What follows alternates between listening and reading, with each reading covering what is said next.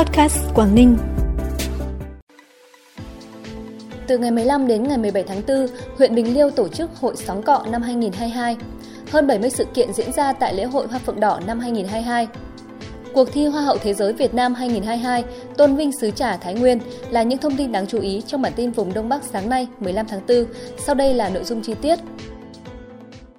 Thưa quý vị và các bạn, từ ngày hôm nay đến ngày 17 tháng 4 sẽ diễn ra Hội Xóm Cọ năm 2022 xã Húc Động, huyện Bình Liêu với các hoạt động sôi nổi, mang đậm bản sắc văn hóa của đồng bào dân tộc Sán Chỉ như nghi lễ cầu mai truyền thống, biểu diễn và giao lưu hát xóm cọ giữa các nghệ nhân, nhân dân và du khách, đêm lửa trại cao ly, trưng bày các hiện vật sinh hoạt lao động sản xuất, hình ảnh thiên nhiên con người vùng đất Bình Liêu, giao lưu thể thao và các trò chơi dân gian.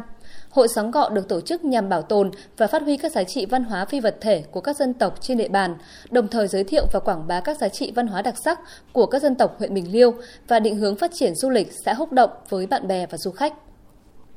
Lễ hội Hoa Phượng Đỏ năm 2022, trọng tâm của chương trình nghệ thuật là đêm hội Hải Phòng điểm đến thành công sẽ được tổ chức vào 20 giờ ngày 13 tháng 5 tại quảng trường nhà hát thành phố với nội dung đổi mới và sáng tạo, sân khấu hiện đại, các ca sĩ, ngôi sao nổi tiếng và hiệu ứng âm thanh ánh sáng được ekip đạo diễn, biên đạo, nhạc sĩ hàng đầu Việt Nam thực hiện.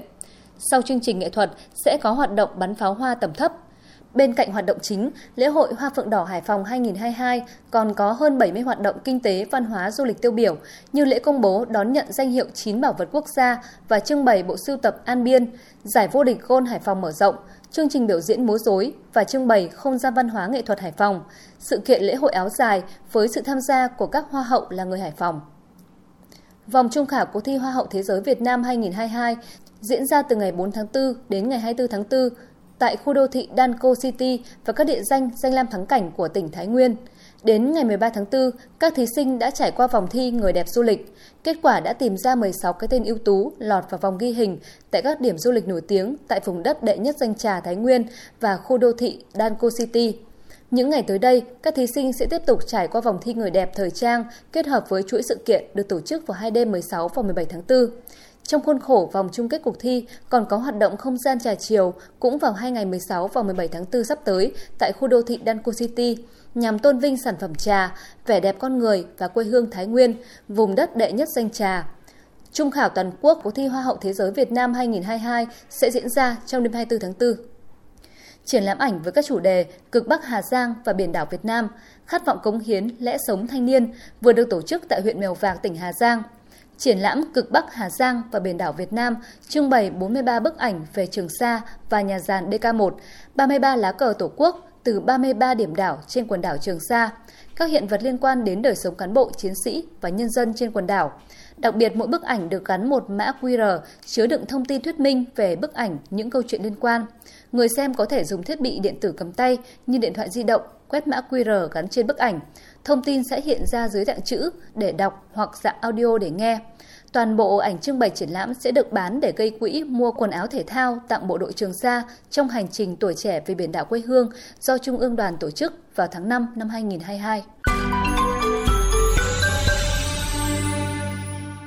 Bản tin tiếp tục với những thông tin đáng chú ý khác. Lãnh đạo Ủy ban Nhân dân tỉnh Lạng Sơn vừa có văn bản yêu cầu các sở ban ngành, lực lượng chức năng tiếp tục thực hiện tốt phòng chống dịch tại cửa khẩu, thiết lập vùng xanh nhằm thúc đẩy hoạt động xuất nhập khẩu hàng hóa, nâng cao năng lực thông quan, thực hiện hiệu quả phương thức giao nhận hàng hóa mới qua cửa khẩu quốc tế hữu nghị.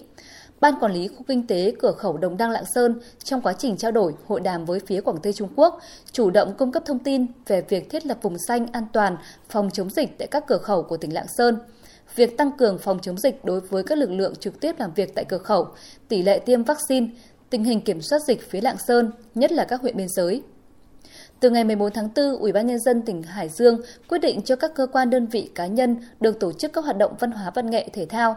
Bên cạnh đó, các cơ sở hoạt động kinh doanh dịch vụ không thiết yếu như karaoke, quán bar, vũ trường, internet, massage trên địa bàn tỉnh cũng được phép hoạt động trở lại lãnh đạo tỉnh Hải Dương yêu cầu các cơ quan đơn vị cá nhân được tổ chức các hoạt động văn hóa văn nghệ thể thao và các cơ sở hoạt động kinh doanh dịch vụ không thiết yếu thực hiện nghiêm các biện pháp phòng chống dịch COVID-19 theo quy định của cơ quan y tế tại nơi tổ chức các hoạt động. Năm nay, tỉnh Bắc Giang có 28,3 nghìn hecta vải thiều, sản lượng ước đạt 160 nghìn tấn, trong đó vải sớm 6,75 nghìn hecta, sản lượng 50 nghìn tấn, còn lại là vải chính vụ. Diện tích sản xuất theo tiêu chuẩn Việt Gáp 15,4 nghìn ha, đạt tiêu chuẩn Global Gap 102 ha. Tỉnh đã thành lập tổ chỉ đạo sản xuất vải thiều xuất khẩu để hướng dẫn, giám sát nông dân thực hiện đúng quy trình và yêu cầu của thị trường xuất khẩu. Hiện các trà vải sinh trưởng phát triển tốt, các đối tượng dịch hại được kiểm soát chặt chẽ. Đại diện lãnh đạo Sở Nông nghiệp và Phát triển Nông thôn cho biết, năm nay sản xuất vải thiều khá thuận lợi, song cũng dự báo một số khó khăn, như thị trường Trung Quốc hiện vẫn thực hiện Zero Covid nên khả năng khó xuất khẩu vào đây. Nhiều thị trường xuất khẩu khác gặp khó khăn vì sản lượng đăng ký tiêu thụ thấp. Do đó, các doanh nghiệp cần xây dựng kế hoạch xuất khẩu, sớm ký hợp đồng với người trồng để bà con và cơ quan quản lý nhà nước tổ chức sản xuất, tiêu thụ thuận lợi, đặc biệt là đối với thị trường Nhật Bản. Du lịch chuẩn bị bước vào mùa cao điểm, hiện nhiều doanh nghiệp kinh doanh dịch vụ lưu trú, khách sạn nhà hàng trên địa bàn tỉnh Bắc Cạn đang tích cực chuẩn bị các điều kiện để đón khách trở lại. Bắc Cạn hiện có 228 cơ sở lưu trú với tổng số 2.172 phòng, trong đó có khách sạn 3 sao, khách sạn 2 sao và hệ thống các nhà nghỉ homestay. Gần 2.000 nhà hàng, trên 200 khu vui chơi giải trí đủ năng lực đáp ứng tiếp nhận trên 1 triệu lượt khách du lịch mỗi năm. Hiện hệ thống các nhà hàng, khách sạn đã sẵn sàng đón khách du lịch trong nước và quốc tế. Phần cuối bản tin là thông tin thời tiết. Theo Trung tâm Dự báo Khí tượng Thủy văn Quốc gia, trong ngày hôm nay trời nhiều mây, có mưa vài nơi, sáng sớm có sương mù và sương mù nhẹ rải rác, gió nhẹ, nhiệt độ thấp nhất từ 21 đến 24 độ, vùng núi có nơi dưới 21 độ, nhiệt độ cao nhất từ 26 đến 29 độ. Cảm ơn quý vị và các bạn đã quan tâm và đón nghe kênh podcast Quảng Ninh. Xin kính chào tạm biệt và hẹn gặp lại.